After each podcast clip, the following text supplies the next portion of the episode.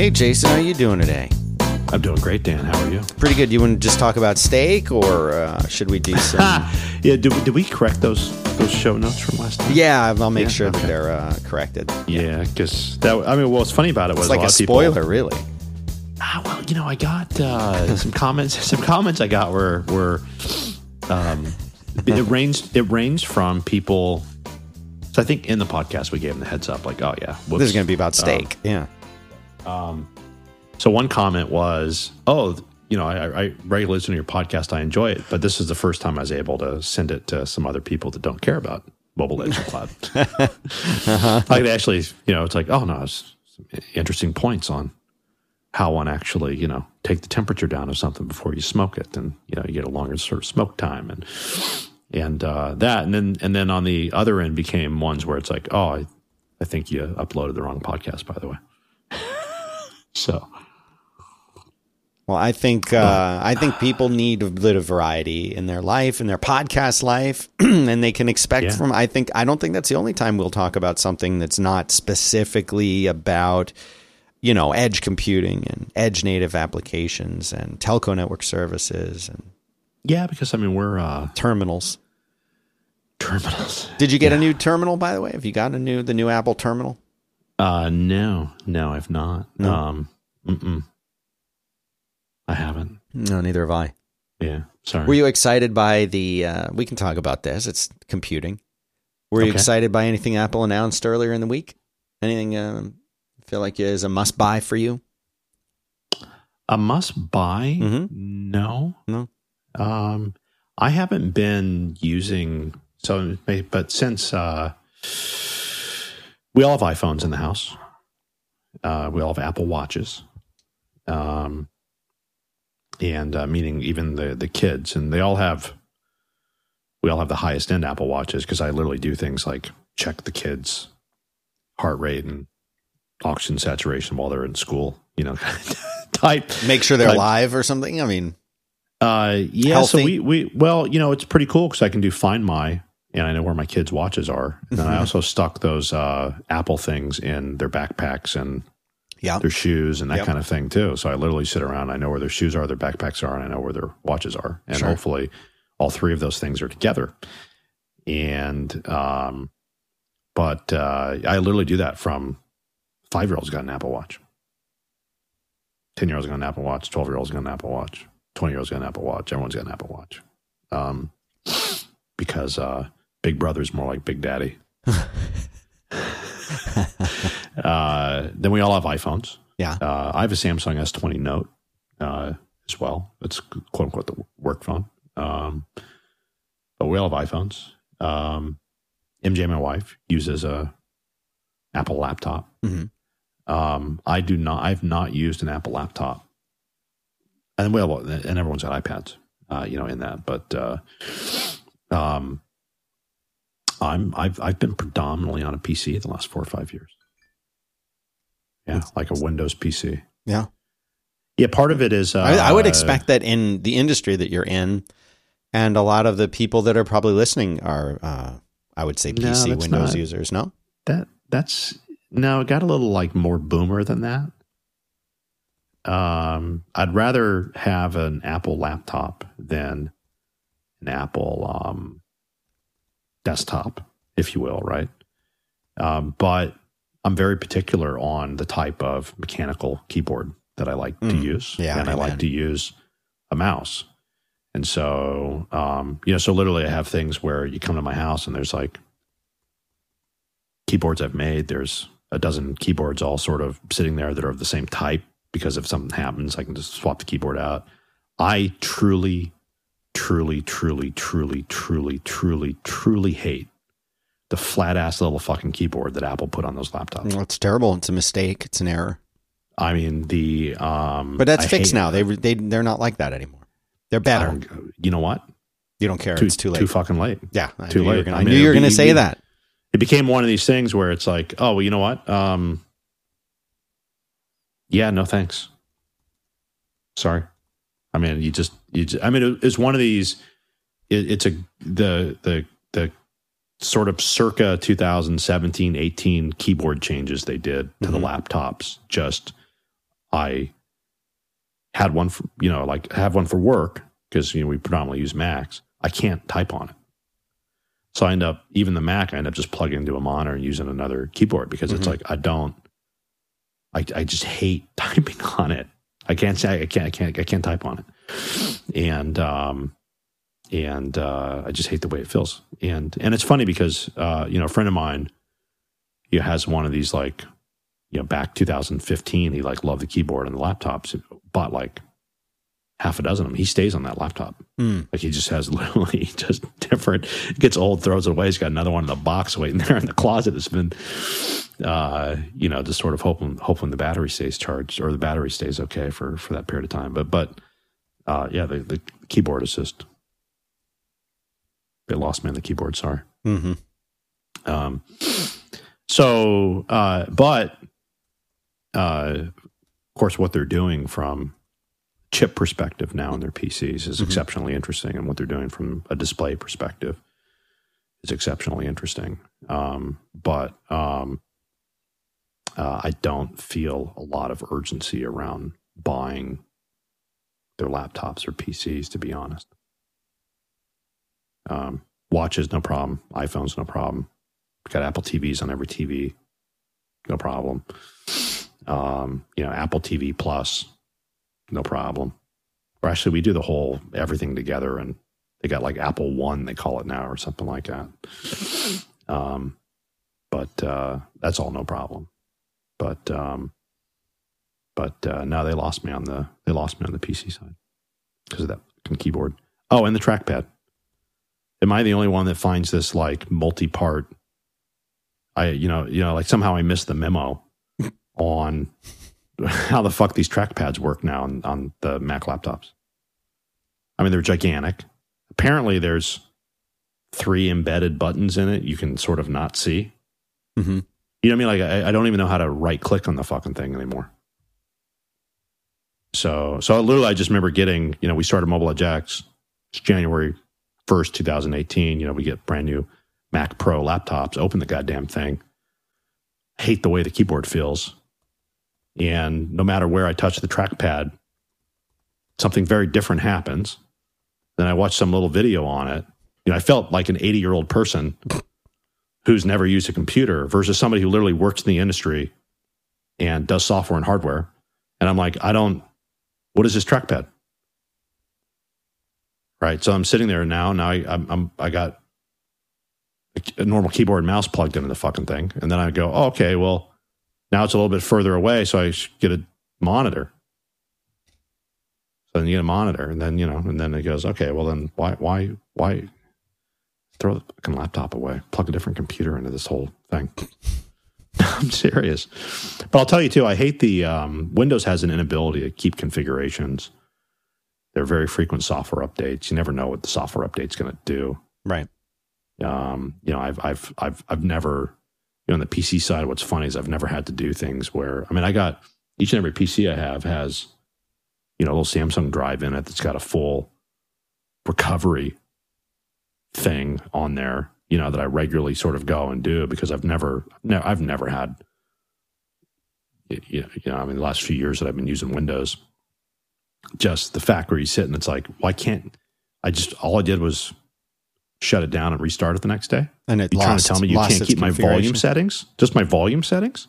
That's why the fuck's the volume set to like 80? you know, like, it, it just the the configurational drift that you have on Windows machines is just amazing. Mhm. And then um, shit stomps on each other in sort of like weird weird ways. Uh, and uh, you know, it's just um, um, I find it very disappointing from a software perspective. You know, in the sense of configurational drift and the unreliability of updates and upgrades. You know what I mean? So, Yeah. But but that's just me. What, what am I? What are you going to do? say? What are you going to do? What am? I going to do? What are you going to do?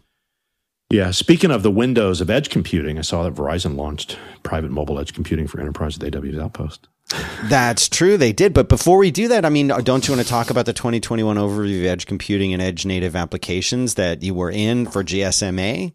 It's coming up. Uh, Give a little preview, a little the, the teaser. Video, the video, yeah. I mean, the uh, uh, um, I did make a video that was Mhm. meant to be like a ten minute presentation uh, for Mobile World Congress LA, Mm. uh, and it was one of the GSMA groups. hmm Uh, what I was trying to do there was set up what the fundamental question is, Mhm. where the fundamental question is what new services should operators be launching? That's the top level question. Right. What new services should they be launching? Right. Uh, and um, that can be a hard question to answer uh, if you don't have a framework for answering it. So, you know, so I was trying to do in that was sort of get down to this what's going on? Why is it happening? How should I think about it? And the sort of how I should think about it was largely, um, you know, about, okay, once you think this way, then it allows you to actually go and design a portfolio of edge native services that all the use cases do in fact need and that we as an industry have a right to do. Because that's, that's, the fundamental question right?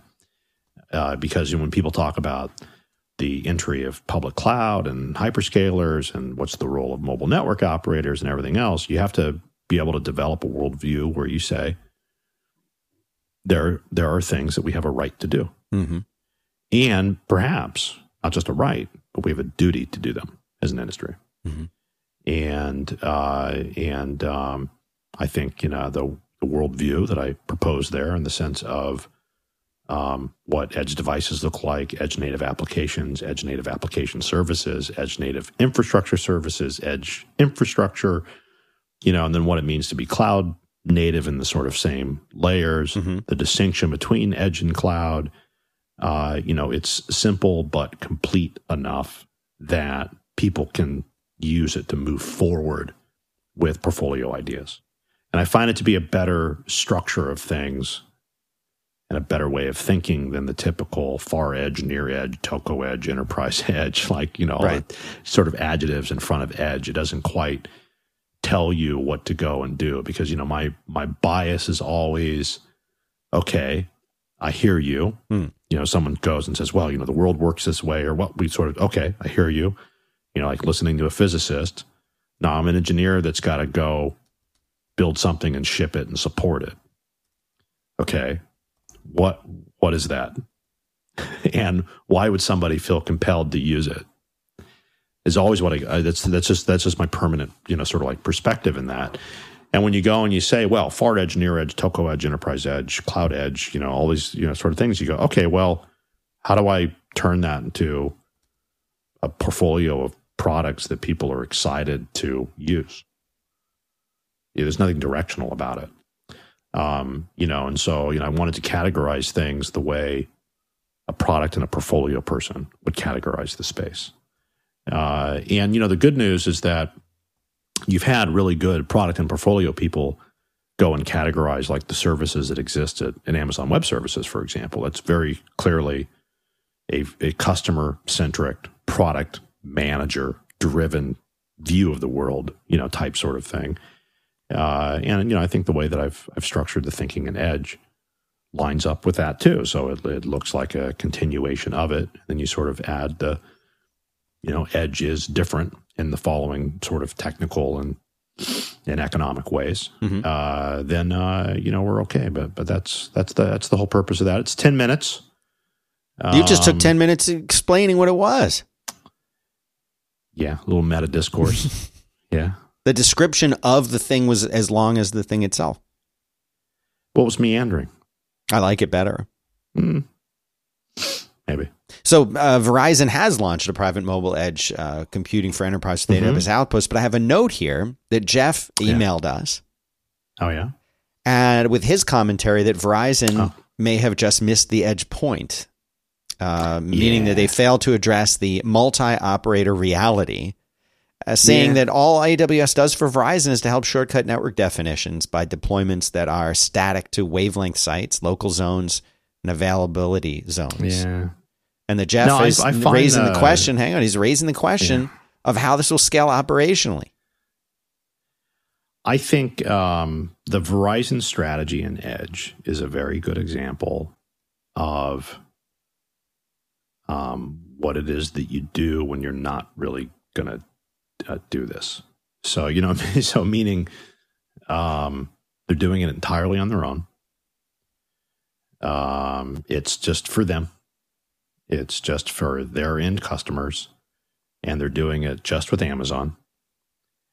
Uh, and then there's very clear conflict, even when you listen to Amazon and Verizon people talk together, you know, in the sense of, um, you know, you'll hear the AWS people say, well, you know, if the Verizon thing doesn't work for you, just use our local region in Boston.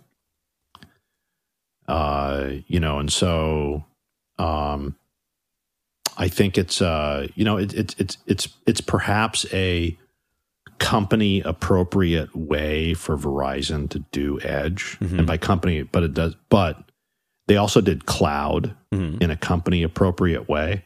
They spent tens of billions of dollars trying to do it and they fucked it up for exactly the same reasons they're going to fuck up Edge, in my opinion. Mm.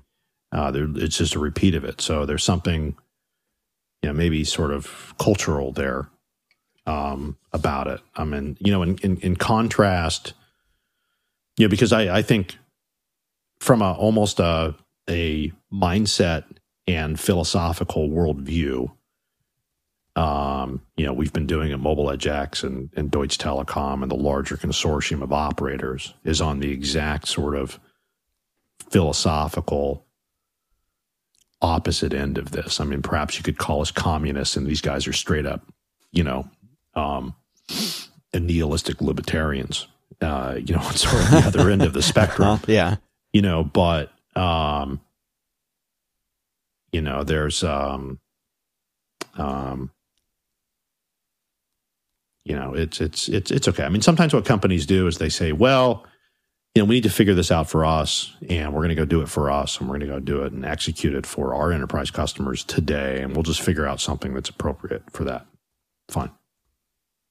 Um, but when you can't even do a clear differentiation between what you're doing and what an AWS can do for somebody and how it's going to look in sort of the future, I don't know why anybody would sit down and say, well, let's go do you know something in the US that's of any scale whatsoever. I mean it's I guess it's fine if you're doing a single factory or a single building or a collection of things in a given spot.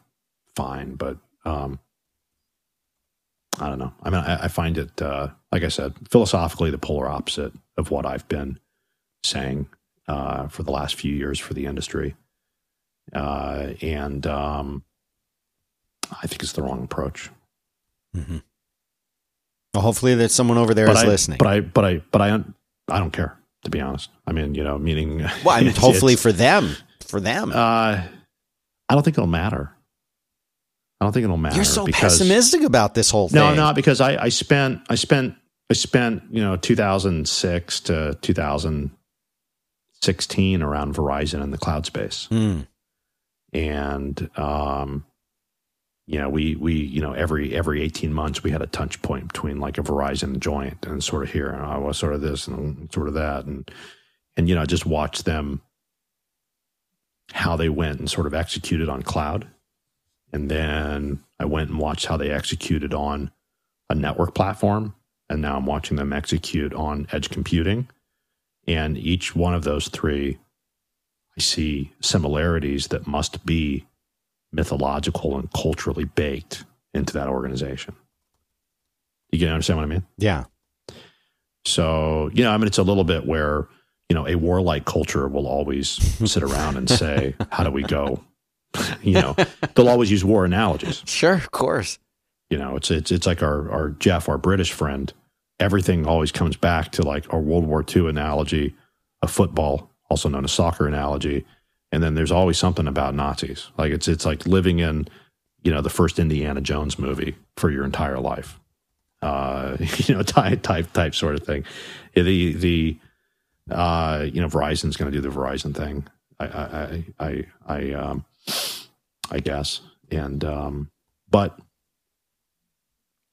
you know, it's okay. Like I said, I understand it. So, you know, I understand why they're sort of doing it, but it's a little bit where, um, you know, it's not like it's as offensive as, you know, it's not like edge computing is their their dog, and we're in a dog park, and I just saw them kick their dog. You know, it's not offensive. So like what Right. they're doing is not offensive.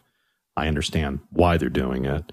I understand that it may feel appropriate within their context of their company. I do, however, think that um, it's not a viable long term strategy and approach. Mhm. So, yeah. Is that opinionated enough, Dan? That's exactly what I want. I think that's what the audience is here for. I know it's what I'm here for, Jason. I don't know. Maybe I can't speak for the audience, but as your part of, I am part of your audience, and that's exactly what I want to hear. Uh, okay. Well, Telefonica mm, nice. plans to extend TrustOS across its entire Atrebo managed infrastructure inventory platform by 2022. I hope our audience is sitting down for this announcement.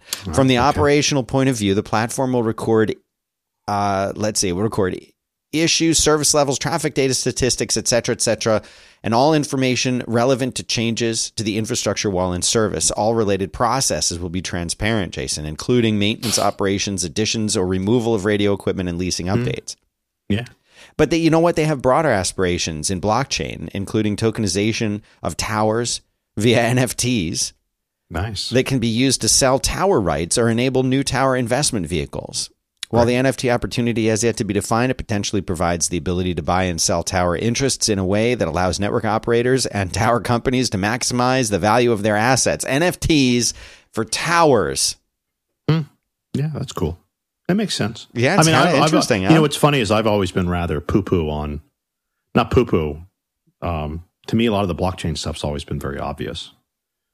Uh, and what I mean by that is that we've, as you know, I mean, you, you, you, you develop software, Dan. Have you ever taken a hash of something? Of course. Yes.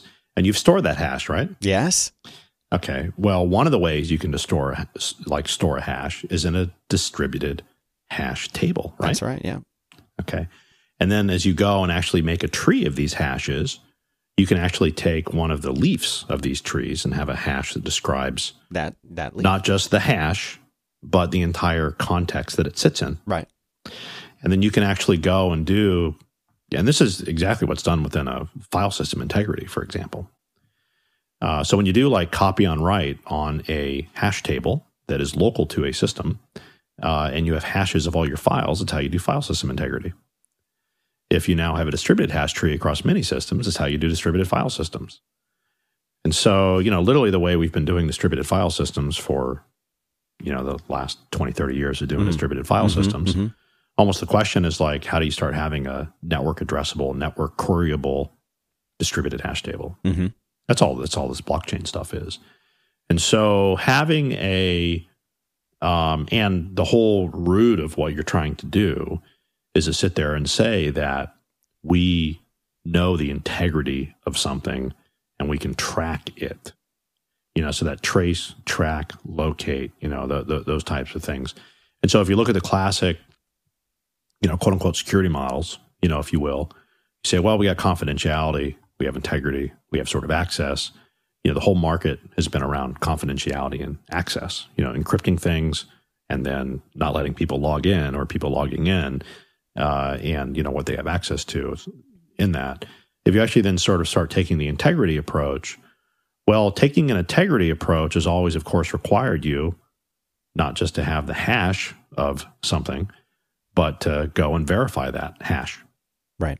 and the best way to verify that hash is to take the hash and the whole leaf of that and query something. And so, you know, we've basically seen in blockchain as just the next step of distributed hash tables, link timestamping, you know, sort of everything, everything else like that. Um, going and having a idea that you have a, a bunch of physical assets, each of which has a physicality to them, and now they're going to have um, you know the sort of they're they're going to have a, a hash that goes and describes that. And then you're going to roll that up into a tree and then a tree of trees and so on. And then you're going to make that into a software based system that lets you have end to end integrity of that transact on it. That's great. You know, and so I think what's been interesting about efforts like this is, you know, at the end of the day, any time that you can have a highly transactional system uh, go and do anytime you can have a system go do transactions on a proprietary data set that is the very nature of all software based commerce. Period. Mm-hmm. right? Uh, and um, i think that's great you know so if we if we go and sit down and say that you know within you know largely the asset management here it's fair to say that traditional asset management around your towers and sites and everything else, that structurally, the way that you would abstract all of your physical assets was not a system that you were capable of doing like high frequency transactions and trade on, right? So cool. Wonderful. Um, I don't think it's, you know, it's always been funny to me about blockchain, quote unquote, in particular, is there is, you know, it's one of those quote unquote technologies that people don't understand was just sort of like step number 19 of what's been going on for a very long time. You know, it's a little bit like when people sit around and think about, um, you know, quote unquote, you know, AI um, being like brand new, uh, and and it's uh, and then it's like, well, we're really talking about is artificial neural, you know, networks in that. And, uh, you know, we're largely able to computationally do things today that were described in the 70s and 80s, you know, sort of even in that. Right. You know, that it's not quote unquote brand new, mm-hmm. uh, you know, from there, that a lot of these things, you know, will spend, uh, you know, quite, quite a number of time. I mean, it was in 86 that Rumelhart Hinton and Williams um, really sort of showed that these types of um, um, back propagation efforts and you know whether you could do the, the, these sort of you know training methodologies. I mean that was that was really done in '86 and and um, and then of course 2006. You know Geoffrey Hinton um, you know, did sort of like the this this next level representation of, of of what that would look like, and here's how it'd be computationally possible. And then you know, by 2016, we start seeing GPUs showing up and doing those types of things. You know, it's been funny about blockchain is people act as if somehow distributed hash trees is like, oh, I mean, it's literally it's sort of like page eight of you know a data structures class that literally you take in the first two years of school. I mean, the idea that oh look we take a hash of a of a digital asset and the digital asset can represent a physical asset.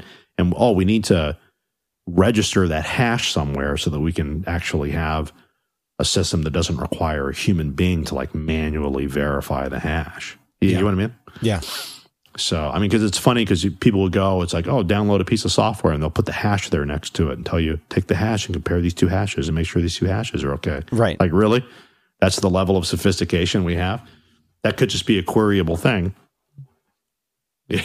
so, um, you know, and I, and I, and I often will tell people that, you know, look, when you go and give something a, a unique numerical address, like an IP address, that's a unique numerical address for an endpoint, you know, on the internet. Um, we even have names that map to those. That's what the domain name service goes and does. It's a queryable thing. And so being able to actually make integrity and and um, hashes a internet scale queryable thing, you know, for the purposes of distributed, you know, asset tracking and trading on that is fucking great. I mean, go ahead. You know, so good on Telefonica. Good use of blockchain. Good use. It's even like, well, it's even funny too because you go and even the NFT part where you go and you might get the urge to like roll your eyes. Mm-hmm. No, no, I get it. Yeah, that's okay. Yeah, nothing offensive about that. So good job, telephone. You know, so plus one Telefonica, minus one Verizon. uh, minus one Verizon. Okay, so uh, Google, yeah. who is, as you uh, know, created Kubernetes, are kind of focusing on um, multi cloud capabilities. So at their annual mm. cloud conference this month, Google Cloud, they made a uh, general release of a data warehousing service.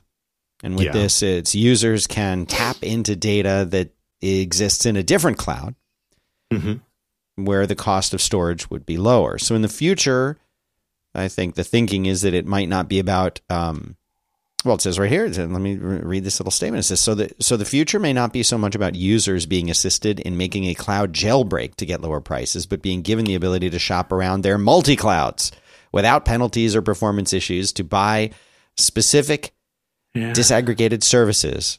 Yeah, yeah. The funny thing about the, those kind of rationales is, um, um, I think rare. You know, so what's funny is multi cloud to me is I'm not entirely sure it's something that an organization purposely does for financial and business reasons. I think it's a state that people are in, and it's just a different phrase for heterogeneity.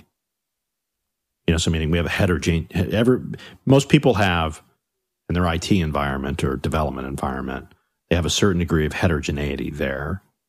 And the heterogeneity, it's, it's unavoidable. So even if you go and standardize on individual components, those components will eventually be end of life and replaced by new components, right? So then you still have heterogeneity over time. You might be all Intel chips in x86, but you have three or four different versions of the chip in your infrastructure with different capabilities and capacity and everything else, right? So the heterogeneity will always exist. And, and I think the, the question a bit more is, you know, realistically, what type of heterogeneity are we dealing with where heterogeneity is a source of complexity? And um, just like how, you know, the second law of thermodynamics has us, in, mm-hmm. you know, going towards, you know, entropy and that type of thing.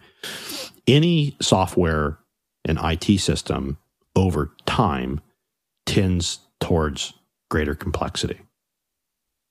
And so to me, it becomes a bit around what is the source of complexity in your overall environment. Um, now, source of complexity, doing multi cloud is more complex than doing single cloud. And it becomes, of course, even more complex when you think about, you know, what if you're doing not just Amazon, Microsoft, Google, or Amazon and Google, but now you're doing two or three versions of different APIs, and some of which are differentially deprecated by Google versus AWS and so on, right? So there's this constant work that you're doing because of that quote unquote complexity. I don't think that businesses purposefully do that complexity from a business and financial KPI perspective. I think it's a situation they get in as a consequence of the way they're incentivizing their development organizations. You know what I mean? Yeah. So if people are incentivized to launch mm-hmm. and go, yeah, and do, then you know you know what happens. It's like you know development organizations. You know, it's like it's it's like sand.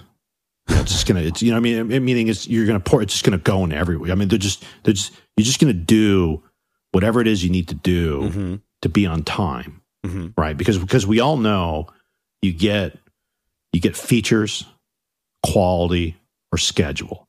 Those are the three things, right? You only get two of them. So no, nobody wants to ship low quality, and people want to be on time. And so it's going to become a features and capability standpoint. Now, what you might actually have very often is that from a development perspective and a developer perspective, they're able to stay on schedule and do things high quality by using and sort of cherry picking different SaaS and higher level services from different providers. Mm-hmm. So, you know, you very often end up where there's an application there and yeah, it's using this thing from Google and this thing from Amazon and this thing from Microsoft and your ops team is using PagerDuty and it's using Google Analytics and you know, when you go and you launch a given thing like I mean you run fireside.fm that's not single vendor Mm-mm. from your underlying like technology supplier, right? No, it's no. inherently across, and you do that just based on whatever it is you need to sort of get you know go and get done. Right. So I find it, you know, I just wonder uh, you know, because like in the case of MobiledgeX, being multi-cloud and hybrid is just something we do, like functionally. Mhm. You almost describe it as a feature. We never ever position ourselves from a marketing perspective as being multi-cloud or hybrid cloud management. We don't do that because we don't have a a legacy position like say a VMware does where they want that to be the case so that they always stay relevant versus somebody migrating away from them, right? So we're not we're not in that kind of spot. And then um, I don't think people. I think the majority of the time, people are multi-cloud as a consequence of the way they're actually incentivizing people and driving their own schedules than doing it on purpose. Do you get what I mean? yeah. So then um, you have to wonder from a marketing approach, like who exactly is that targeting? You know, because let's say, for example, you say, okay, we're going to go and come out with this type of positioning, or we're going to come out and do this. And this, this this stuff always fascinates me, by the way. When you start thinking about who exactly in an organization are you selling to, and then what stage is that organization in? Okay, to me, the multi-cloud type positioning and the economic optimization around that is a pitch that you're fundamentally giving up to a CFO. Okay. And it's a CFO within an organization that's gone too far in this and things are fucked up. So now the CFO is trying to quote unquote fix IT. That's who you're basically pitching to, in my opinion, you know, for that kind of that kind of messaging. Now, what it means is that you've now purposely gone and picked companies in a shitty spot which companies in a shitty spot tend to be shitty customers, Mm-hmm. right? So, but that's just my opinion. There's, uh, you know, it's, it, I mean, it's, uh, um, but, but I think it's, you know, there's just a, you know, what it is is, uh, you know, I, I'd recommend people getting to be more knowledgeable Mhm. about programming cultures. What do you mean by programming cultures? Um, Cult, the cultures of programming or programming for this. cultures? Let me ask. Let me ask you this. So, Fireside FM is written in what Predominantly Ruby on Rails. Ruby on Rails, and so it's Ruby, right? Mhm. Yeah. How many? How many? How many Python people do you hang out with? not, not that many. Like not that many, right? yeah, not that many. So literally, and then how many like Django people do you hang out None, none, none. They're not. Okay. They're not well. Python's Python's just as popular, more popular Well, it's than- way more popular than Ruby. than Ruby is. Yeah, and, and then they're, Django they're teaching Python to all of Yeah. the kids that are So in, in what, what college. what fundamentally was it about Python and Django, or what was fundamentally was it about Ruby on Ruby on Rails that just made you like pick one or the other? I mean, that's a great question. Back when I, I have, s- a, I, have a, I, have, I have a very old because remember I was you know in, involved in both of those, a lot more involved in Ruby on Rails. I mean, the funny thing about Ruby on Rails was it was even just uh, uh, I think it was literally in the last year that I finally stopped uh, being the admin on all the, the mailing list and a bunch of the are you kidding? Really? No, no, because even literally there was like a few things that were left, and then I, I get this email from uh, Jeremy Kemper. You know, he's been a long time core committer there, and he's like, And he literally was like admin at something, you know, and it's like, who's this going to? And I was like, it's me, man. He's like, oh my god, okay, it's still you. Yeah, yeah, yeah, yeah. I've just been, you know, sitting here clicking buttons for 15 years. It's fine. You guys can do that now Mhm. the uh, um, but what's funny there is I think I think there are literally the way that Python is. Um, in the case of Python, white space means something. Absolutely, and that turns Okay. a lot of people. In the case of Ruby, white space does not mean things. However, um, there's still the way that Rails is written. And I remember this one because probably one of the best things is to go back and look at something like FreeBSD's portupgrade Mm, circa for 2005. right. Um, that is written in Ruby, Mhm. But it it looks like it's written in a variation of it was a port from Perl. So it's written in Ruby. You can recognize it's Ruby, but it literally looks like a Perl app. Right. Mhm. And then when Rails came out, Rails has a certain syntax to it. And this is where I think the power of Ruby very much was, is that Ruby allows for meta programming to occur. You can take Ruby and basically turn it into a different like syntactical language that you're going and using. Um, Python has an opinion on that. Yeah. So Ru- Ruby on Rails has a look and a structure to it. And I remember when the first, like when David put the first thing out to Ruby Lang, uh, you know, on that because I was doing a lot on FreeBSD and doing stuff with portupgrade and and uh, you know and, and uh, everything sort of around Ruby there. Some of the old comments from and this is again like 2005 was, "Hey, this dude's written a ton of Java. This is really Java looking." hmm this isn't Ruby. Hmm. Seriously. You had Ruby purists. Right, because if you think about the Ruby purists back in those days, Ruby was the go-to system administration, network administration language. it was literally referred to as Perl, yeah, Perl. that was- prettier younger sister. right, uh, and you had like, why would do Perl? Like, why a Perl when you can do a gem? right. You'd have people say stuff like that. And uh, a lot of people were moving from Perl to um, Ruby, you know, in that sort of way. And you had that camp. But then culturally, what happened because of Ruby on Rails is you had a ton of people, the majority of people that came into Ruby on Rails were coding Java for a living, hmm Uh, including me. including you. And so you had the entire sort of influx of Java people through Ruby on Rails into the Ruby community. And then with the success of Ruby on Rails, largely because Java is just a bigger language, bigger community. So even if Hmm. you pull a pinch of that off, you sort of go and do that. Now, the funny thing about that is that is entirely an entirely different community of people people that entered into Python. So you literally end up, I, I think the Python community versus the Ruby community, but in particular, the post Rails Java influenced Ruby community, hmm the post Rails Ruby community, um, and the Python community, it comes down literally to uh, do you think white space should matter or not? Yeah. and do you want the language to do you, do you want the type of flexibility where you're going and you can do metaprogramming on it or not? Uh, and I think that literally comes down to a great example of programming cultures. And so when you have programming cultures and development cultures, um, you have just sort of inherent rules to that. And then literally your set of activities, your behaviors, uh, your approaches, um, you know, people's attitude within your development organization and that Mhm. type of thing, Mhm. you often will get software and infrastructure systems that are a consequence of that. They're not rationally designed. Multi cloud marketing assumes that you're dealing with somebody who's rationally designed a multi cloud strategy. I see.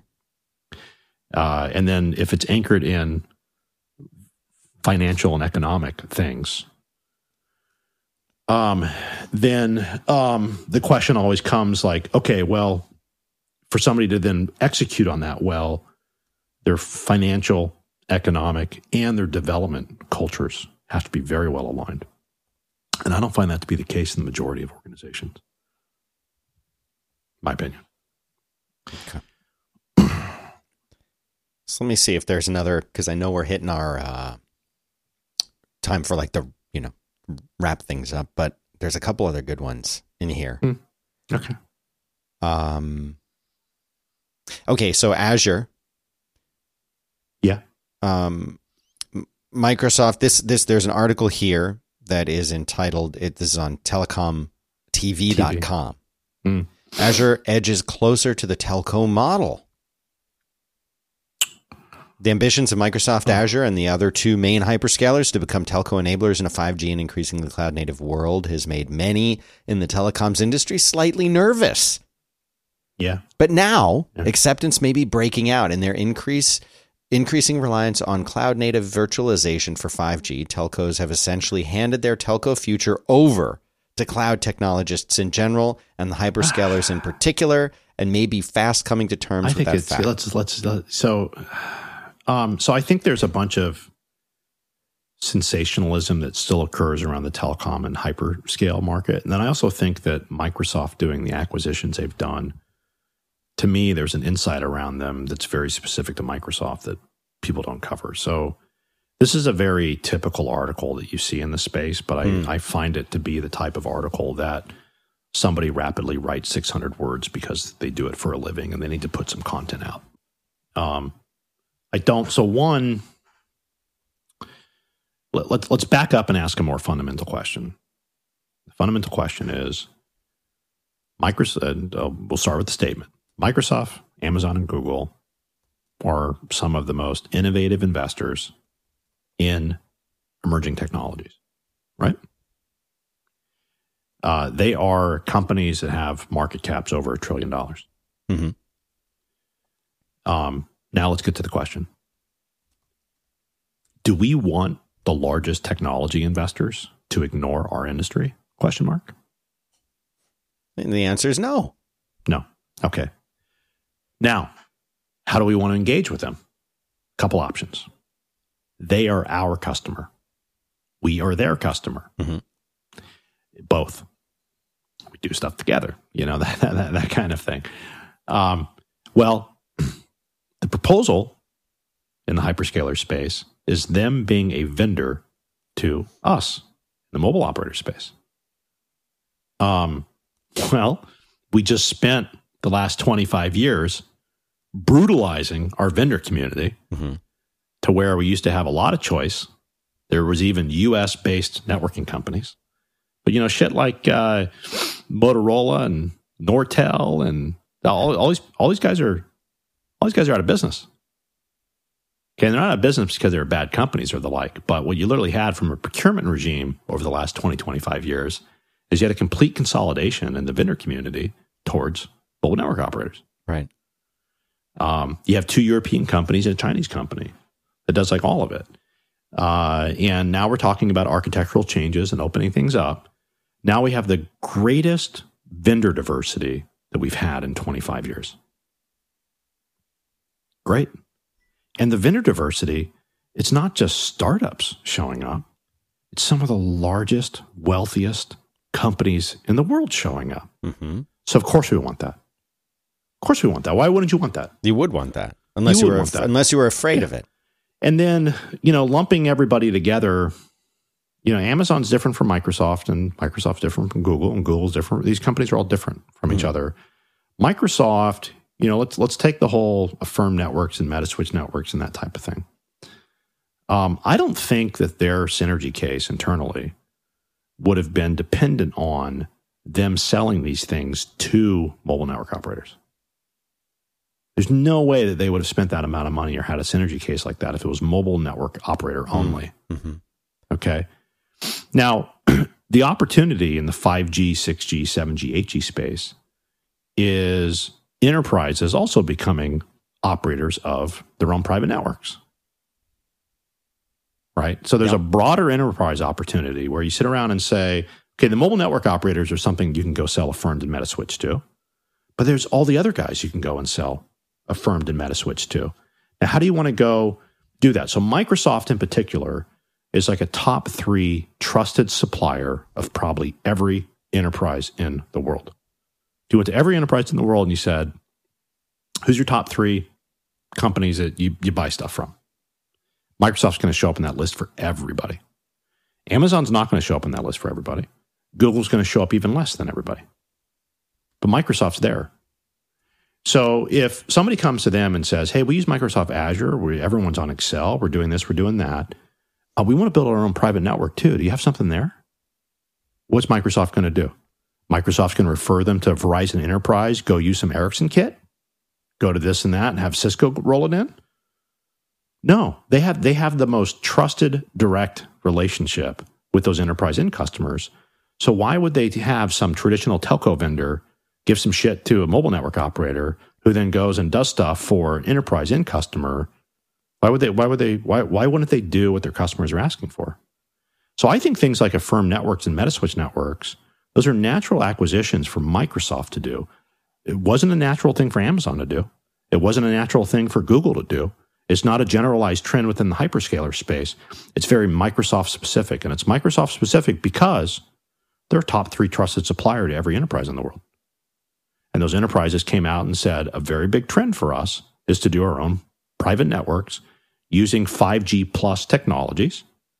Isn't that something we can get from you almost like a feature and function on what it is that you're doing? Mm-hmm. Right? And so they go, ah, of course. That had to have been what that synergy case was based on. Yeah. Because there's no way, if you look at the amount of money they spent, it's not just because, I mean, Microsoft doesn't do stupid things from a money perspective. It's not like they're wasteful in their acquisitions. They just have a synergy case. Like, there's no way, you know, if I was at a Samsung Networks or if I was back at Ericsson, there's no way I could have built out a synergy case for Affirmed networks and Metaswitch networks that would have been justifying an acquisition of the size that Microsoft did.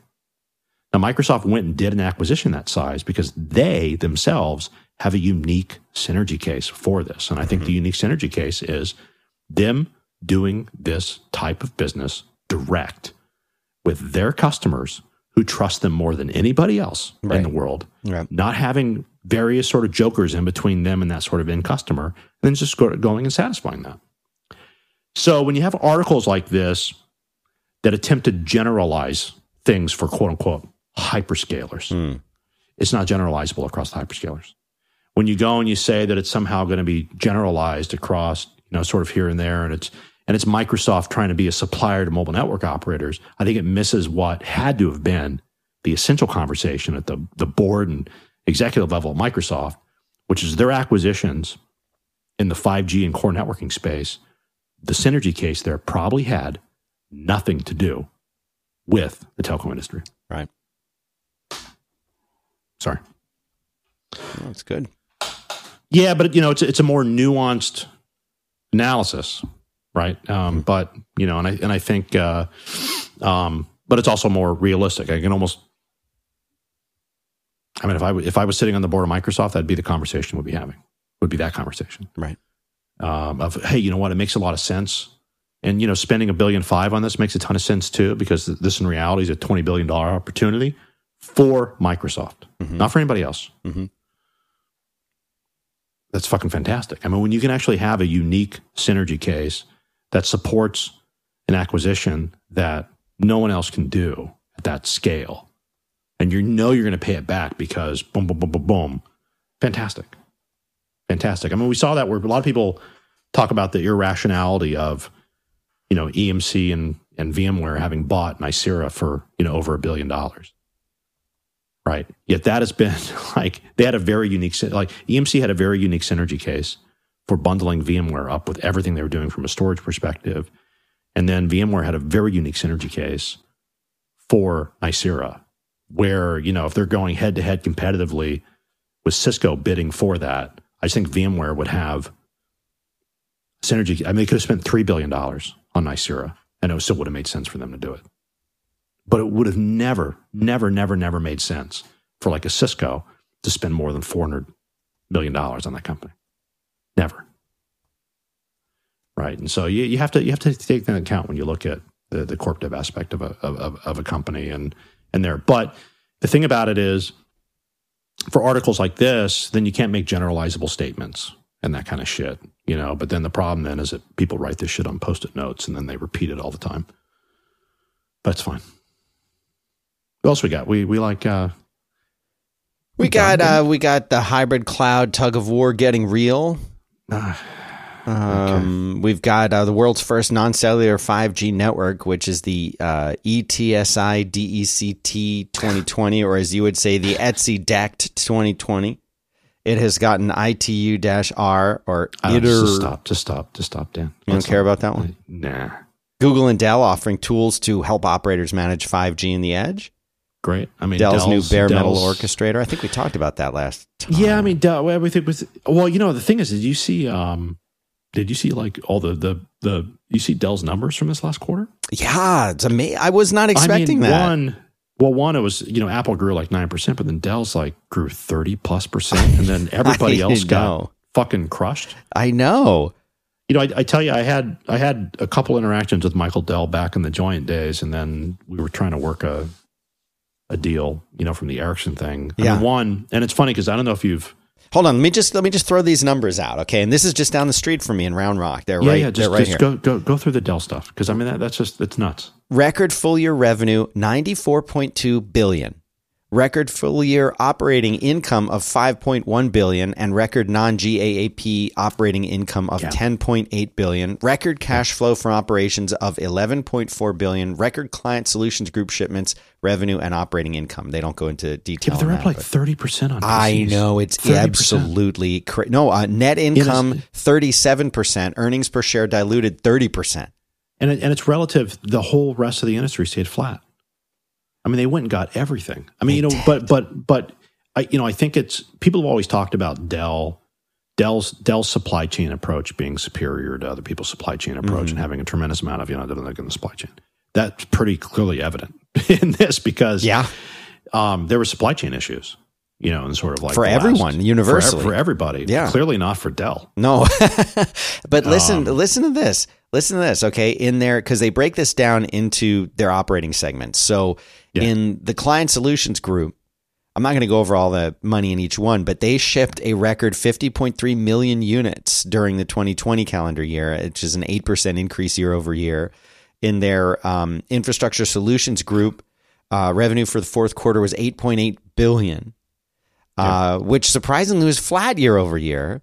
But they've got their storage revenue 4.4 billion, which was actually a little bit down. And I wanted to ask you what what you thought the reason for that was. That was down two percent. It's not huge, but servers and networking revenue uh, is up three percent to 4.4 billion. So storage down, but servers and networking. I think I mean, there, but, there, but there's more. There's more choice in the storage world than ever, and it's a place where you you are people are trying to decide what they're doing on the public cloud and what they're doing with you and, and and stuff like that. So I think there's um um I think clearly like the the PC example is a good example where when they can actually take what Dell's really good at and apply that to one of their segments, then they'll they'll literally um outcompete everybody Mhm. when you start having a lot of um, you know diversity, you know, and choice, if you will, like oh, do we go with a Snowflake on Azure, or do we buy this thing from Dell, or do we sort of go do this, or you know, what do we sort of go and do?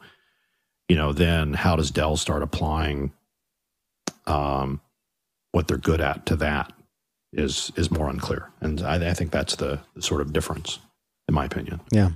Um, but um, but I, you know, the funny part is, I've been, uh, um, you know, I just read his his new book, Michael Dell's new book, um, you know, which just came out, I think, you know, like October fifth or tenth or something like that. So I, you know, I got a got a copy when it came out and read it, and that's been, uh, um, what an what an interesting run that guy's had. I mean, you know, for anybody that's like has started companies and done things from scratch and done sort of this and that, I mean, you got to admire what they've pulled off at Dell. hmm Absolutely. Um, and I mean, some big ball stuff. I mean, the whole, because like this details, you know, picking up EMC and going private and, you know, sort of what was in his own head and Yeah. the complexity of it. And They've made some it's like- great acquisition. The VMware thing, uh, VMware doing really well too. Yeah, all that. Yeah, yeah. It's an it's a it's a you know it's one of these. Um, yet at the same time, do you ever hear Dell being referred to in the same honored sense of like IBM? Uh, I mean, maybe they should be. Yeah, but in a lot of ways, it's like Dell's Dell's a um, almost a you know a great American technology Mhm. company, Mhm. but um, they don't seem to get that kind of credit. You know what I mean? Yeah. But yeah, we'll see. Yeah, it's pretty. But but so you know, but on your question of them and Google launching things, and then I think one of their new businesses is in the the you know of course in the telco space. And look again, it goes back to the comment I made about um, you know the quote unquote hyperscalers showing up in it. Um, the the more the more large vendors we have entering as vendors to this industry and investing in this industry and helping with these types of you know technical and strategic issues the better. And so you know thank god people are finding that that interesting Well, if Yeah. uh, if our listeners, Jason, would like to read more about these articles, they can visit livingontheedge.show slash 13, which Yeah. is the magic number, the lucky 13. And uh, if they would like to, they can send us uh, contact by clicking the contact link there, filling out the little yeah. form. We'll get it.